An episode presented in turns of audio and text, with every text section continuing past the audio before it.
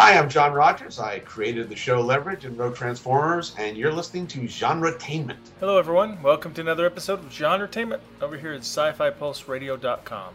We're your hosts, Marx and Julie, and Genretainment is where we talk about what's happening in the world of film, TV, and web series. This is where we give you interviews with writers, directors, producers, and actors in both independent and not so independent creations.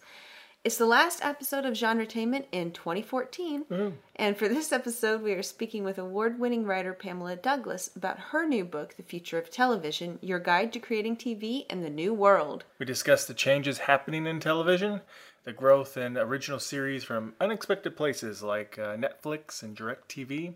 Also, talk about tips for writers in television and much more. Now, if you enjoyed Marx's book, Television on the Wild Wild Web How to Blaze Your Own Trail, then this book and our interview today is right up your alley. One more thing we should mention before this interview we want to point out that the music you just heard at the beginning of the show was a snippet from the theme song for our web series, Reality on Demand. It was a song composed and performed by our friend T. Sean Hardy. You can find our web series at realityondemandseries.com. Now let's get to our interview with writer Pam Douglas. Well, welcome to the show, Pam. Thank you. Happy to be here. Well, anyone who knows our show will not be surprised that we were very interested in interviewing you about your new book, The Future of Television, your guide to creating TV in the new world. We really enjoyed it. It's packed with yeah. lots of interviews and insight. Uh, now, we know you previously wrote Writing the TV Drama series, which I think is third edition. And we're just kind of wondering what motivated you to write this book. The world of television is in an exciting moment. Uh, I in the book I compare it to the Big Bang, where suddenly everything spins out energetically towards the future, and that's where television is right now. The old idea that a television is a box in the living room is long gone, and now it's characterized by uh, material you can see any place, anytime, anywhere is uh, known by its content, which is increasingly respected as great literature, great drama, great storytelling. And I think that we're in a wonderful, wonderful time of opportunity for people who create the television, writers, uh, producers especially. Now, I hadn't actually planned to write another book after the third edition that can that's kind of an evergreen bible for how to write for dramatic television series. And frankly the publisher said to me you know this subject is something that is on everybody's mind what is happening with all these changes in television. Mm-hmm. uh, and there are plenty of magazine articles. No one has a book on it yet. Would you do it? And i thought oh gosh that's so much work. But so you have written a book uh, before. You knew that. well, I've written several books before, and I, I it was IKEA. You know, I actually have other things to do in my life too. Uh, I'm a I'm a fine artist. I'm a painter. Uh, I'm on the I'm a professor at USC School of Cinematic Arts, and um, you know, and I have a garden to tend. Mm-hmm. So it was like, really, uh, this is going to be unlike my uh, the um, writing the TV drama series, which was based literally and directly on my personal experience as a writer uh, working in the industry. Uh, so I needed no research at all. It was just completely what I already knew firsthand. This one required a lot of digging. It was two years of work, all of which was becoming out of date as fast as I accumulated it, which is a, a fascinating experience. So uh, that's a long answer to a short question. well, no, it's kind of interesting because in a way I may be off base, but for some reason my brain thinks of it as you did, you know, writing the TV drama series, and this is almost like a sequel because this is kind of like this was writing the TV drama series, and now we're taking the concept of TV and it's changed so much that now we have to put out another book just to talk about that. well, I think you're you're right. I see the two books as partners in a way. The first one, uh, writing the TV drama series, which, as you pointed out, has had three editions because that had to keep getting updated largely for the same reasons that the industry kept growing and changing. Uh, but that is a craft book. That's for people who really are interested in knowing how to write scripts mm-hmm. that could go on uh, either traditional networks or cable television. And frankly, it came out before the advent of Netflix, Amazon, and so forth. So it's it certainly covers writing for HBO, Showtime, and so forth, AMC, but and is still completely valid as a craft book. Mm-hmm. But you're exactly right. Um, it it isn't a new edition of the other book at all. It's a completely new book, but it does come from the same general franchise of uh, inspiring and um, enlightening people to what it is that you would do if you really want to be in communications today, or if you are a creative thinker who wants to do things on visual media. And this is a big, big leap beyond the other one to all of the possibilities in the future, while also acknowledging that the traditional networks are certainly still around, as as is you know all the opportunities on cables. Mm-hmm. mm-hmm. So, in opening the book, you're very optimistic about the future of television, and also about how you, you hope everyone else is also. Uh, you sort of use your experience writing for Star Trek: The Next Generation. Woohoo! and and that utopia-like future is a type of a positive, you know, outlook that you have. That would be nice. Yeah, and it's not uncommon to hear that sometimes. But then I do hear sometimes from some people who've struggled in this new change, traditional writers perhaps who struggle to find work as it's been kind of this revolution happening, this convergence, I guess, and then web series creators who maybe are struggling to to make money oh, yeah. or the process of the change is always hard. Oh yeah. So, uh, but anyway, I like how, how you did that, and uh, can you talk a little bit more about that? And yeah, there's several interesting things you said. Um, let me just grab one piece of that which is the uh, the Great Convergence, as it's been called. I, I didn't coin that; it's been called that by others. And the Great Convergence is the uh, converging of the internet with everything that we have usually meant by television, whether that's broadcast or cable. Uh, when that happened, uh, and is continuing to happen, but it's now here suddenly the opportunities were different, and any time of change uh, discombobulates people who ha- are used to functioning in an existing system.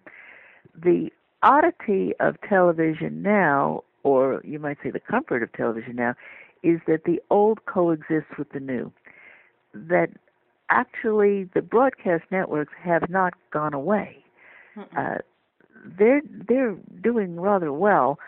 Part of the reason they're doing rather well is that they smartened up in terms of having outlets that are beyond what you get by tuning in a channel on a box. Uh, all of them uh, can also be accessed in uh, you know time flexible ways on Amazon or on Netflix or on Hulu and elsewhere. Uh, mm-hmm. Many of them have their own online presence as well. So none of that stops existing. What has happened, though, is that some of the rules have changed, and for I would say traditional writers who are used to being on a staff of a show that did 22 or 24 or even 26 episodes per year are finding that the landscape that they have been used to for decades is shrinking. That doesn't mean that all of television opportunities is shrinking. Actually, it's growing. But if you look only at the at ABC, CBS, NBC, and Fox, you will find that the number of successful shows with giant audiences that existed in the era when there were only three or four networks is not getting the kind of attention it once had. And in addition, uh, staffs have uh, become smaller.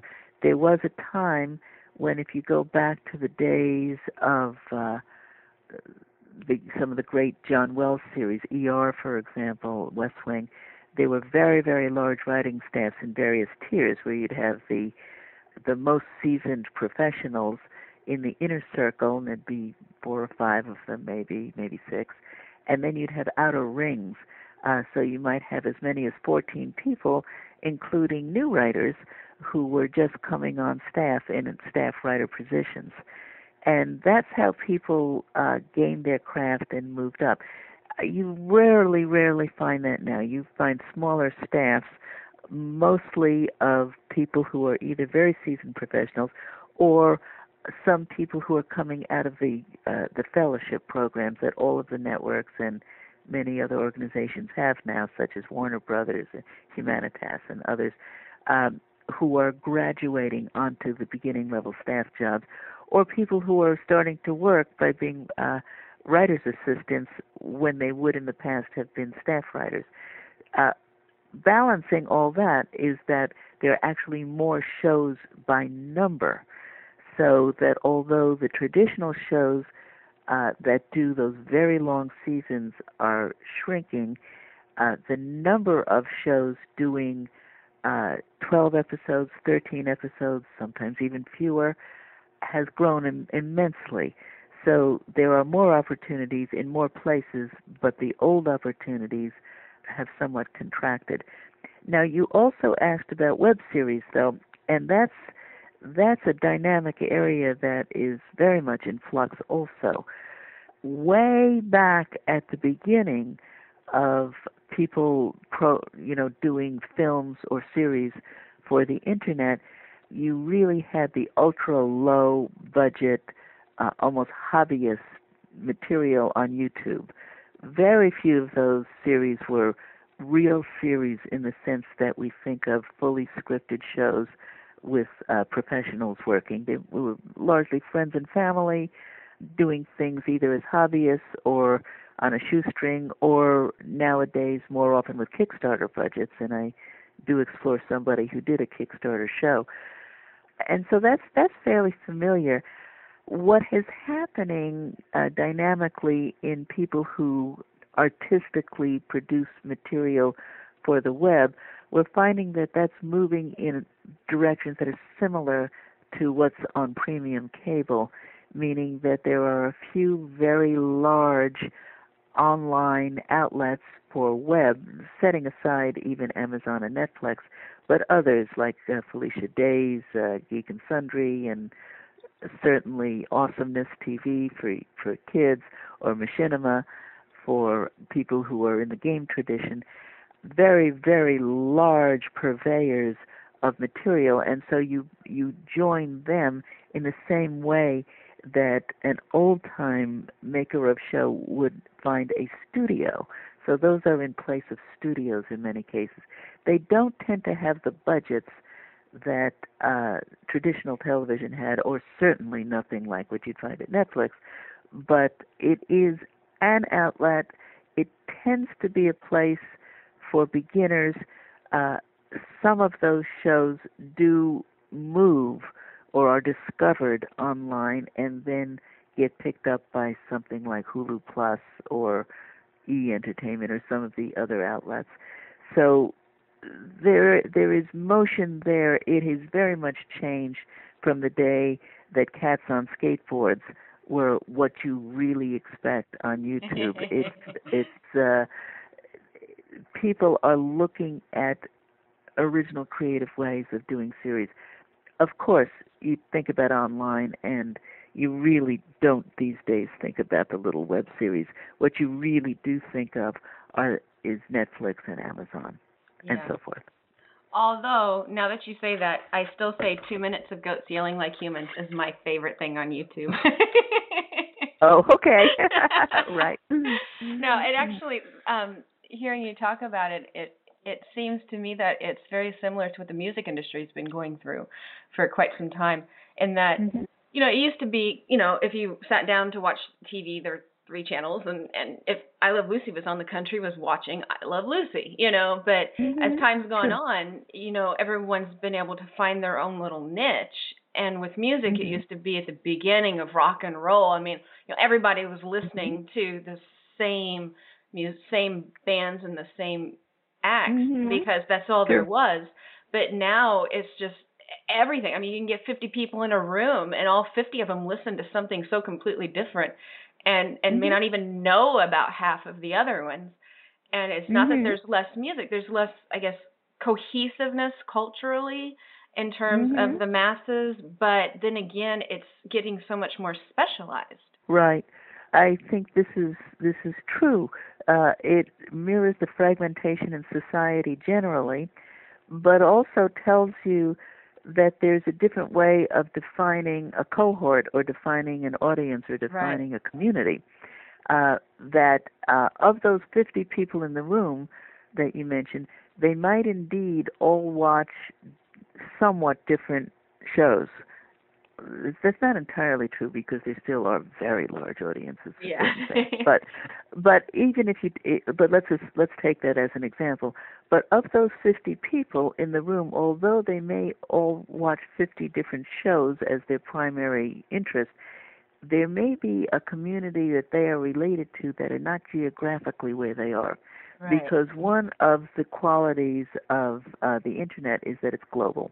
hmm Uh, as I've lectured internationally, I have been very surprised to find that in Africa, in Europe, uh, I'll be going to Brazil soon, that in all of these places whose history is very, very different from that of uh, the American filmmakers uh, or American uh, show producers, uh, they are nevertheless watching largely American television and for some reason seem to be as involved with these very American shows as we are. Mhm. It stunned me that in South Africa, for one example, people clearly knew who Don Draper was from Mad Men, although the 1950s in South Africa were so different from Madison Avenue in the 1950s or 60s, uh, dynamically different in uh, history, but they knew those.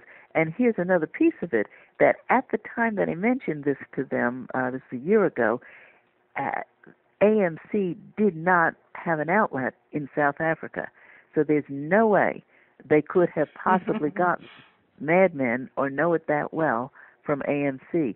They were bootlegging it off the internet, uh, but they were all bootlegging it off the internet because everybody knew it absolutely well, uh, better perhaps than than the people here because they watched all of the episodes and they were streaming them back then. So awesome. uh, it's it, it's a fa- it was a fascinating insight I got from traveling there. Um, but you mentioned um, the fragmentation in society, and uh, you do find uh, positive and negative Mhm. results of these smaller audiences. One is that you that the purveyors of material, the producers, the studios even, are able to put on a show like Breaking Bad, which would never have gotten a large enough audience Mhm. in the days of the three networks.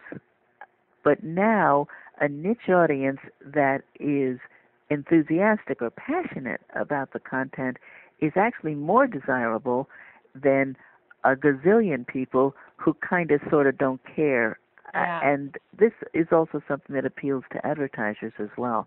So we're finding that smaller but devo- devoted audiences are valued and leverage uh, the ability to make a higher quality of literature because you're not trying to be all things to all people, Mhm. which used to dumb down programming on the uh, three tr- traditionals and, and to some degree still does. Yeah. Well, that's like the the small, really devoted audiences, like these cult followings. I mean, you know, X Files had such a, a cult following, and and now I Mhm. know uh, I I love Supernatural. It's in its tenth season. It would have never made it on like a major network, and they don't pull in numbers that really compare to the hits on the major networks, but it is such a devoted audience, and I mean, they Mhm. have these they have these conventions worldwide, these you know, fans will drop five, six hundred dollars to go on a vacation mm-hmm. to a convention to meet the actors yeah. and and to rub elbows with them and and you know that so if you looked at it in a traditional sense, you'd go, oh, these numbers aren't great.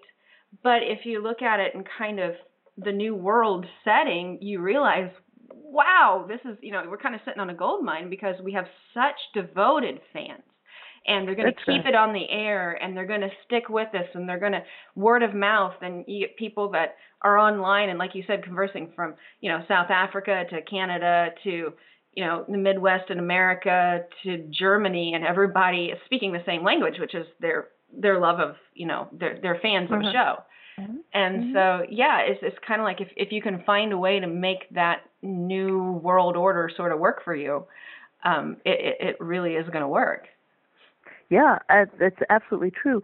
Uh, you mentioned the genre material, and certainly with all the comic cons and so forth, uh, that's one kind of devoted audience, but it's mm-hmm. not the only kind.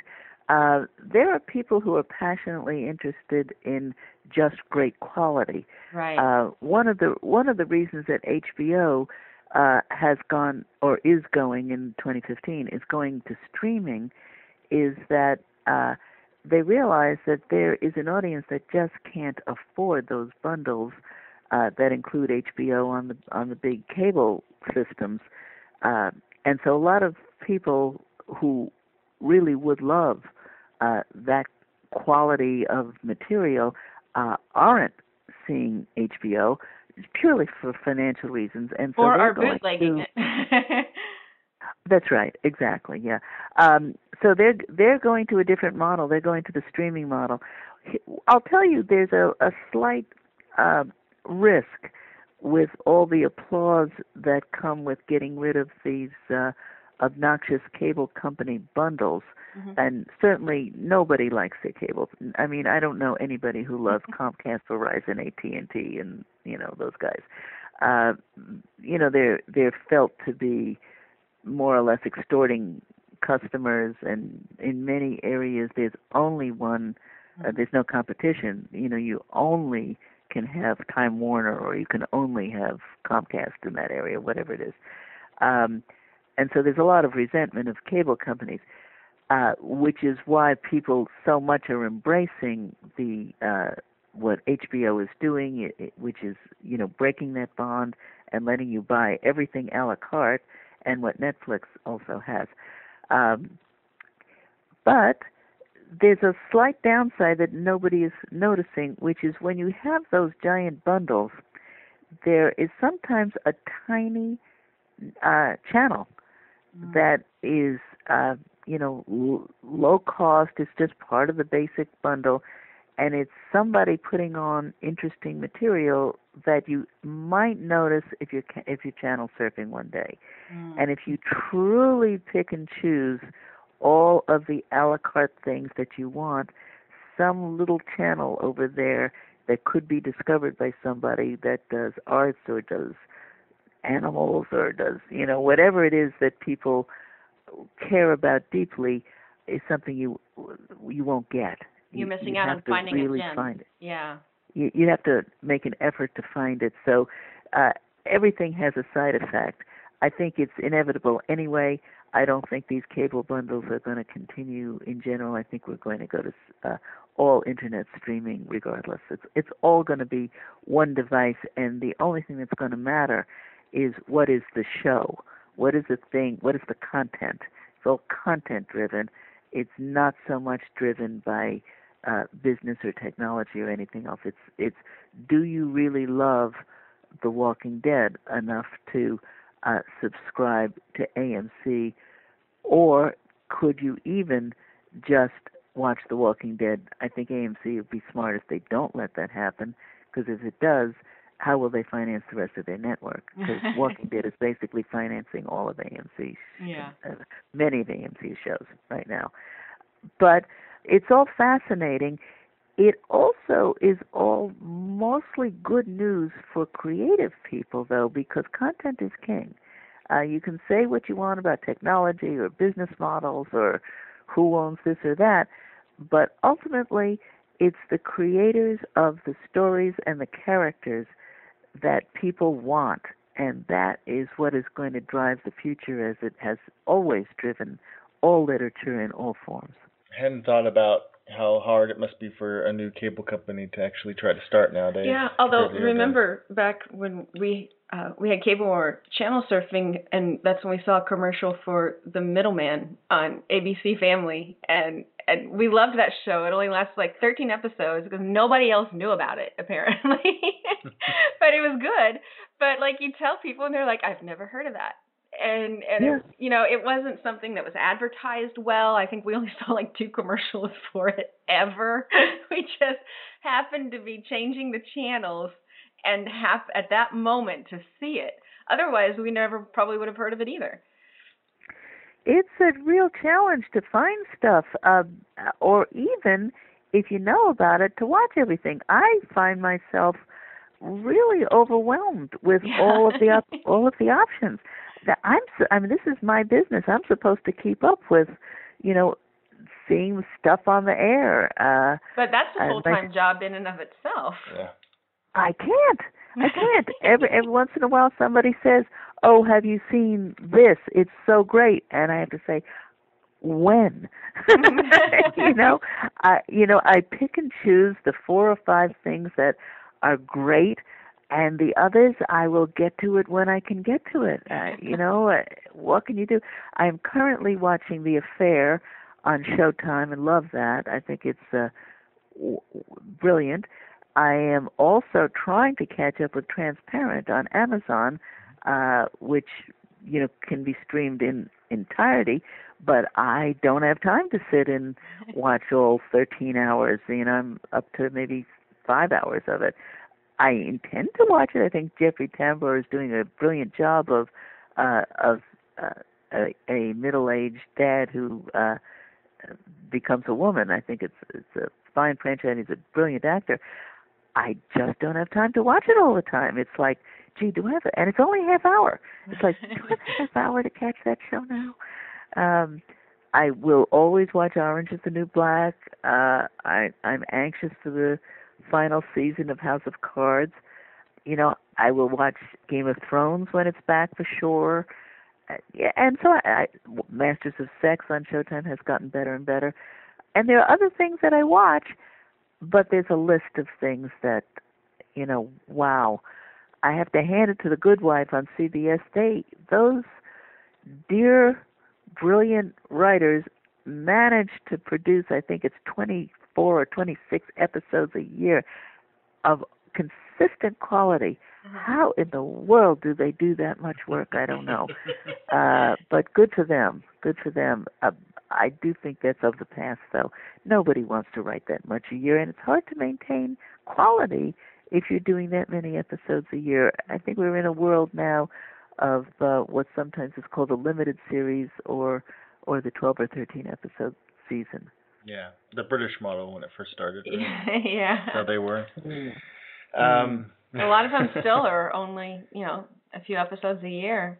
It's you know if you're used when I first started watching more British programming, I'm like, how is that a season? like, mm-hmm. you know, I'm just yeah, like, I'm gonna wait. I just wanted to wait until there were two or three seasons out to watch it, so it felt like it was worth my yeah. while. I remember being yeah. frustrated. Now a lot of television is is falling. Uh, we have a lot more seasons. Yeah, British, now we're getting more used to it. But um, there's another t- trend we're seeing, which in a way is not so great for original creators, but it is happening, which is uh, books as the basis of uh, of long series is a great series on Starz called Outlander. Yes. Now Starz is a, is another example of one of those cable channels that has uh, high value premium programming. You may or may not subscribe to it, and certainly some of the stuff is not everybody's taste. But Outlander was a series of books mm-hmm. uh, that was immensely popular. So Ron Moore, who was the uh, great uh, creative mind behind uh, Battlestar, Galactica, Galactica, yeah, uh, fabulous series, um, then uh, decided to get the rights to these books and is now the showrunner on Outlander, which is a beautiful, beautiful series. Just had one season, uh, I think 12 episodes, uh, waiting for the next one. Um, a, a case where there is a female lead who is uh, fully realized, and that's that's always marvelous. It's another case with an international cast as well. Uh, it is filmed in Scotland. Uh, it uh, is about Scotland in the 1700s, and completely delivers on that. It's visually gorgeous and uh, and beautifully done. And here's a case of something again that even though they had a successful book series underlying it, probably could not ever have been produced on a traditional network. It's it's just too artistically involving and even though it has a very good audience, probably not enough for what the traditionals would have wanted. Hmm. I'm guessing. And there seems to be a growth in that. There always has been that in movies, books being translated to movies, but yeah. it seems like there's a lot more television shows being translated, yeah. or excuse me, books being translated to television shows. Yeah. And There's that niche audiences, right? Yeah, very much. So. Uh, yeah, actually, yeah, that too. We actually just watched um, a brand new show on Netflix, uh, Marco Polo. Just the first episode. Just the first. I haven't seen that yet. Uh, what do you think? Uh, it's interesting. It's int- we only saw one episode. We only saw the one episode. We did not binge very well. no, apparently we're crappy bingers, but uh, it was it it was good. It was interesting visually. It was very beautiful. It was very ambitious in terms of you know just cinematography and and all that. And, it, and it kind of uh, it set a lot of stuff up, so you kind of get the feeling a lot more stuff's going to happen, like starting right sure. about now. They had a lot to work into that first episode, but it was I, I thought it was really interesting. I'm I'm looking forward to. Well, we don't we don't see ancient China. Asia right, we were talking often. about how here when we talk about oh a period piece, we generally are thinking of like 1800s England or something, you know. mm-hmm. Um, mm-hmm. It's kind of interesting to get you know, a historical television show set somewhere other than, you know, America or Europe and get it over mm-hmm. into Asia and it was just it was you know it's just so that alone made it you know worth its while worth your while to watch yeah. it because it was like aha wow this is cool it's something I don't get to see all the time yeah I yeah well I'm I'm looking forward to see I have not yet uh viewed it uh, you know it's time. Uh, but I have high regard for Ted Sarandos, who I interview extensively in the book. Uh, he's chief contact uh, content officer at uh, at Netflix. You know, the guy who's got his hand on the pulse of what shows they're going to do. He was wonderful to interview. First of all, he was open, thoughtful, forthcoming, and really interested in in quality all of obviously they make money. I mean, nobody's doubting that. Mm-hmm. But his conversation was entirely about the meaningfulness of what's on Netflix and the uh, and the literary quality of it as well. He had just great respect for for writers and uh, all of the artists that go into making visual media and I found him so intelligent and enlightened. It was one of my best interviews, and and it was so wonderful for me to hear how generous everyone was in in contributing to the book. I think that many of the people who I spoke to uh, on all of the channels, outlets, the writers, producers, executives, were actually anxious to be able to talk about this subject, which is curious to them as well as it is to the uh, to the readers, because it's all new and it's exciting, but it's also puzzling. So people are trying actively to figure out what is going to shake out. None of the people I interviewed anywhere uh, were willing to make a solid prediction more than five years out. And I thought that was uh, interesting because businesses generally have to plan uh, well ahead, but none of them were willing to talk about how much change there would be in just the next few years.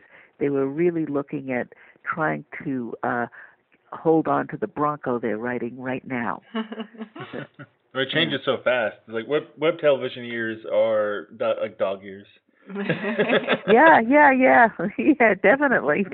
Yeah, it's uh, you could say this about technology as well, but television in all of its meanings has so much range and so much impact in terms of its persuasive influence on all kinds of people that uh, it's a it's something of a responsibility as well as an opportunity and many of the people I talked to were were well aware of what is the value of what we're saying, who are we speaking to, and what's going to what's going to happen as a result of this. So there was a much more thoughtfulness uh, going on than I had initially anticipated uh, among among the executives, particularly. A little bit different for the people who were just struggling to get into the business because they were on on their own project. But I also found that uh, among people who were the direct personal makers, in other words, writers, directors, producers, somebody like Amy Berg, a lovely person, did a uh, show on uh, YouTube called Caper, which was just nominated for Writers Guild Award in uh, the uh, uh, I forget what the, they're calling that division now, but anyway, the certainly the online web series division. Amy's show Caper was just nominated in that category, which is a new category, and yet Amy is now uh, also back to working on a show that's on Starz and has done mainstream stuff simultaneously because the problem with the web series, even a an award winning one that is well received and has had some critical acclaim, just doesn't make the kind of money. Uh, generally, people who do those shows are lucky if they break even. Uh, you don't make a living on that any more than a poet makes a living on uh, writing poems. You do it because you want to do it, but it's not at this point really a career. You generally work somewhere else. It's a little bit akin to playwriting, where somebody might want to write and put up a play. Uh, they probably will lose money on it, but if they want a career, they're going to go get a job on a TV show right. if they can, or work at something else. And that's that is that's typical of uh, of shows, even like some even for somebody like Amy, who uh, did another fine interview in the book, and there's a whole chapter about, you know, small chapter about her and what her process was in getting her web series done. Um, and she is certainly an ardent advocate that all everything is going to be online now. She doesn't even like the term web series; she calls them just digital series, mm-hmm.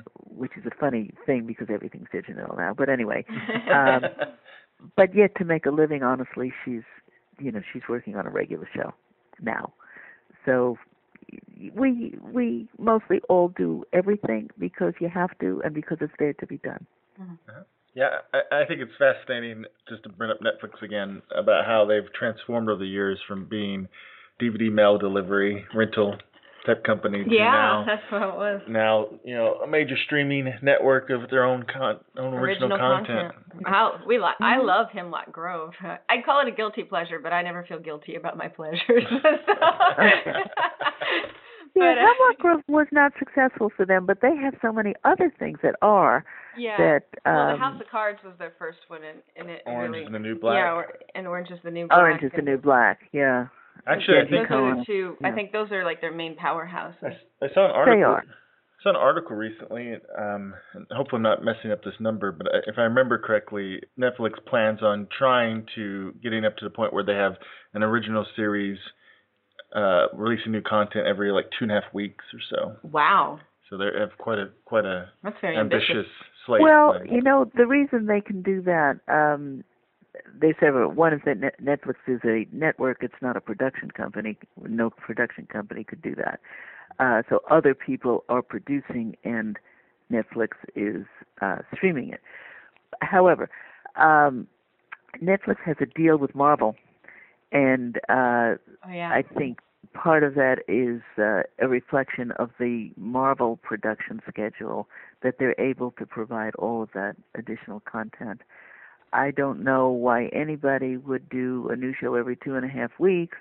I that I hadn't heard that, and I think it's mm, doesn't sound so good to me because only only because there's only so much that anybody can see. You'll start I- undercutting your own audience at some point.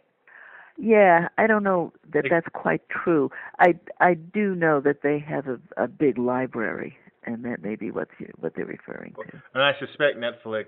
It seems like they try to, and I think you mentioned this in the book also, is they try to hit different niche audiences with their different shows. So Right. someone who watches House of Cards might not watch Hemlock Grove, for example, or something else. Right, and and the people uh who are fans of all those Marvel shows that they're going to be rolling out lots of I I forget how many they have, but a lot of them are not necessarily House of Cards or even Orange is the New Black. That's right. Right. Uh, but you can do that. You can do that if you are Netflix.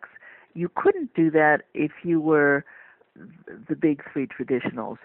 In addition, although something like HBO has an array of programming, uh, Veep is not the same show as uh, Game of Thrones, you know, just for example. Uh, so they certainly have an array of programming. There is a sense of the HBO brand that there's a certain quality that you expect when you go to HBO. Olive Kitteridge, which was just four hours, uh, so that's considered what used to be called a mini series, was a a beautiful, beautiful piece of work, character driven, very subtle, deep. Frances McDormand uh, starring. That is what you think of when you go to the HBO brand. Other places are trying to rebrand themselves, as I said, with Starz they never had the out the audience, the women's audience that watch Outlander, and they have just opened up a vast terrain of people who didn't bother, you know, signing up the Starz, which has tended to do male-oriented programming before. So all of a sudden, they've got a whole new spectrum available. But again, for people on the creative side, which is the side I'm on, and not on the business or the executive or network programming side, for people who are creative, this is all really good news because the more outlets there are, the more places there are to do original material, and the more opportunities there are to go ahead and write and produce what you really want without worrying too much about the buyer because there are so many different buyers out there and because you don't necessarily need something that will appeal to uh, everyone everywhere as long as it appeals to someone somewhere. Uh, and as long as the quality is truly, truly there, which kind of cycles back to my other book, writing the TV drama series, because I say in this book about the future of television that, listen, we can talk about all of the possibilities, but on the bottom line is you have to do uh, good, solid professional work. So it's not like you can imagine, oh, I'm going to go off and do this because there's opportunity. Learn your craft first. It's like a musician who says, wow, they're hiring a lot of uh, violinists at the Philharmonic. I think I'll go over there and apply. Well, you know what? You know, learn to play the violin first. so, I like that. Yeah, I think it's a great creative opportunity. I think uh, some people have been calling it the golden age of television right now because of, the- of the sheer quality of of Yeah. series. yeah, yeah, yeah. Yay, yes, for being around for that. Yeah, for real. Yeah. And uh, and I'm fascinated about who everybody's throwing their hats into original content now. Because I mean, I was surprised. I don't know why I didn't hear about it sooner, but I was surprised to discover a show, you know, on DirecTV. The they might have more Yeah. than one show, but we're watching Show Kingdom, and I was just like, huh, DirecTV's But making shows. Just, that's another one. We've just seen like what three episodes. My God, that's good. And uh, we're like, why didn't we Oh, hear I'm about sure- this yeah. before? And you know, now we're like, we got to catch up, and we'll get there eventually. I'm sure Chris Long over at uh, DirecTV would be thrilled to hear that because, uh, yes, they have thrown their hat in the ring, and so has everyone. Because they found out something simple, which is that if you provide something that people want, they will come watch it.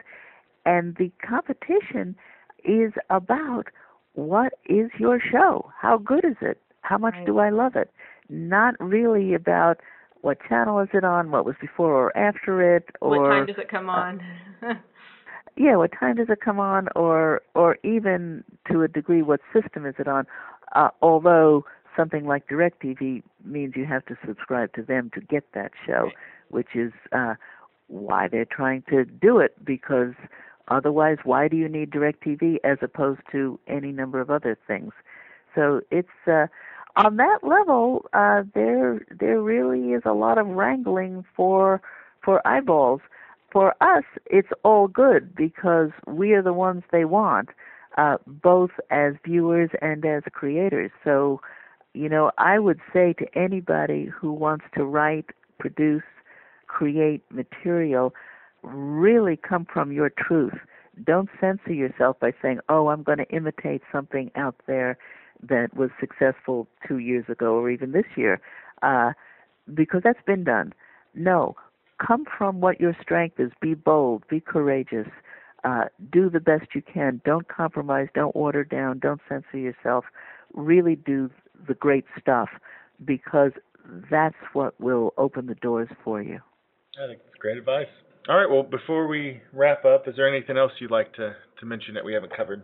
That my book can be bought on Amazon.com, and if you like it, please give it five stars. Good response. yes. Well, and uh, it's available in time for the holidays if you want to give it as a gift. I don't know when this podcast is going to be on, but yes. oh, you know, I didn't want to mention, but I really like the cover of the book too. I, I think it's really catchy. Yeah. Yeah, I don't do the cover, even though actually I'm also a painter. I'm also a fine artist. The the covers are done by the publisher, who does uh, wonderful covers. So I I appreciate what they did, and uh, it it expresses uh, both future and hopefulness, and um, and the whole idea of the title, "The Future of Television," subtitle, "Your Guide to Creating TV in the New World," is really what this is, and because I think people out there are in need of and in want of some sort of guide because there's so much happening. Yeah, everything's that's, that's why I did it. yeah, everything's happened so fast. It's kind of a, Yeah. a bit of a education lag, I guess. Uh, uh, People Mhm. learning exactly how to get involved Well, in good this. lord, it takes you so long to catch up, and by the time you catch up, they've already moved on. That's right. Yeah. Well, it's not too late though because this is this land of opportunity right now. it's a gold rush for the internet. so, Mhm. uh, one one last question. Let's let's uh, do something crafty real quick. Um, I don't know if you if you cover this or not in this book, but you know your last book is about writing dramas. So I'm curious if, of all the interviews you've done for this new book. You know, is there some new tip you would give to uh, a writer of a drama series that that may have to write for new media or for for one of these other like newer networks um, that you would advise them of? Yeah. Of course, the underlying tip or piece of advice is the one I said before, which is don't censor yourself. Go for really go for your truth and and do well. But in terms of changes from old to new, older media uh, was organized eh, for the commercial breaks, and that was partly, uh, not partly, that was mostly what created the structure, the four act structure that then became the five act and the six act structure. If you look at HBO, Showtime, Starz, Netflix, Amazon, they do not have commercial breaks, although AMC does, and certainly all the traditional networks still do, and some on- online forms also still do. However, once you don't have the commercial breaks, you don't have the need for exactly the same act structure. I have found, though, in looking at the actual scripts for uh, shows, for example, on HBO and Netflix, that even though the act breaks don't appear in the scripts, when writers write them, they're still writing in a rhythm that works dramatically.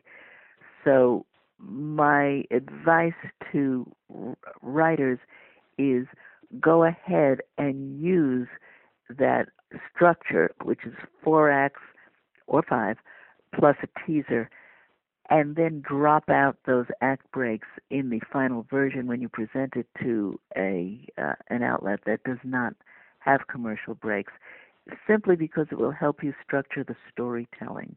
Mm-hmm. That said, there is a little more fluidity in the storytelling, and if you are also looking at uh, YouTube series in particular, those tend to be not in the 13 to 15 minute acts uh, that occurred both that occur on every place else, but tend to be shorter, 8 to 10 minutes uh, per module, you might say.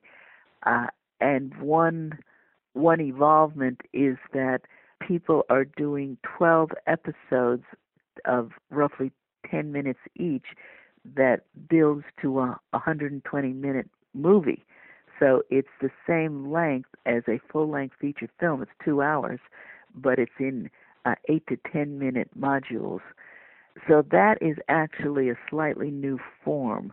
The sense of dramatic writing is the same, but that's one structural difference that isn't in the earlier book because it didn't exist at that time.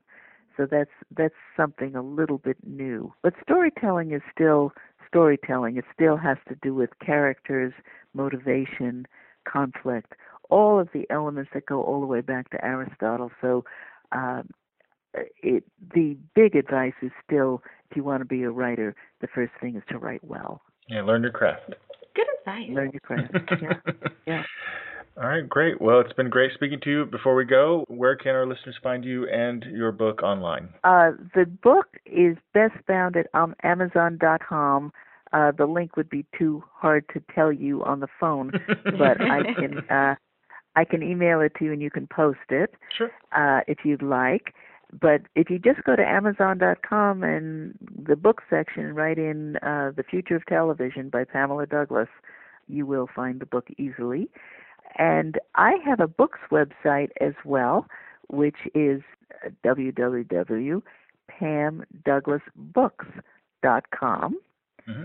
I also happen to have an art website for my painting, if anybody likes that, which is pamdouglasart.com. So it's pamdouglasbooks.com for the books and pamdouglasart.com for paintings. And otherwise, uh, just go to Amazon and you will find the book and the other book. You'll find both books there. This is Chris Vogler. I'm the author of The Writer's Journey Mythic Structure for Writers, and also Memo from the Story Department Secrets of Structure and Character. And you're listening to Genre Genretainment. Well, thanks, Pam, for the enlightening interview. And we had fun speaking with her, and you can find those links in the show description.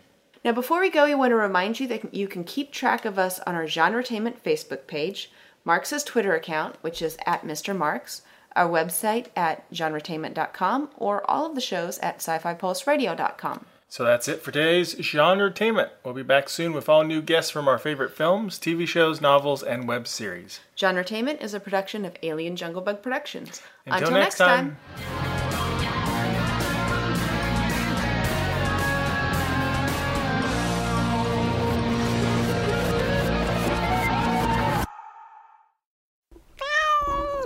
Bad monkey.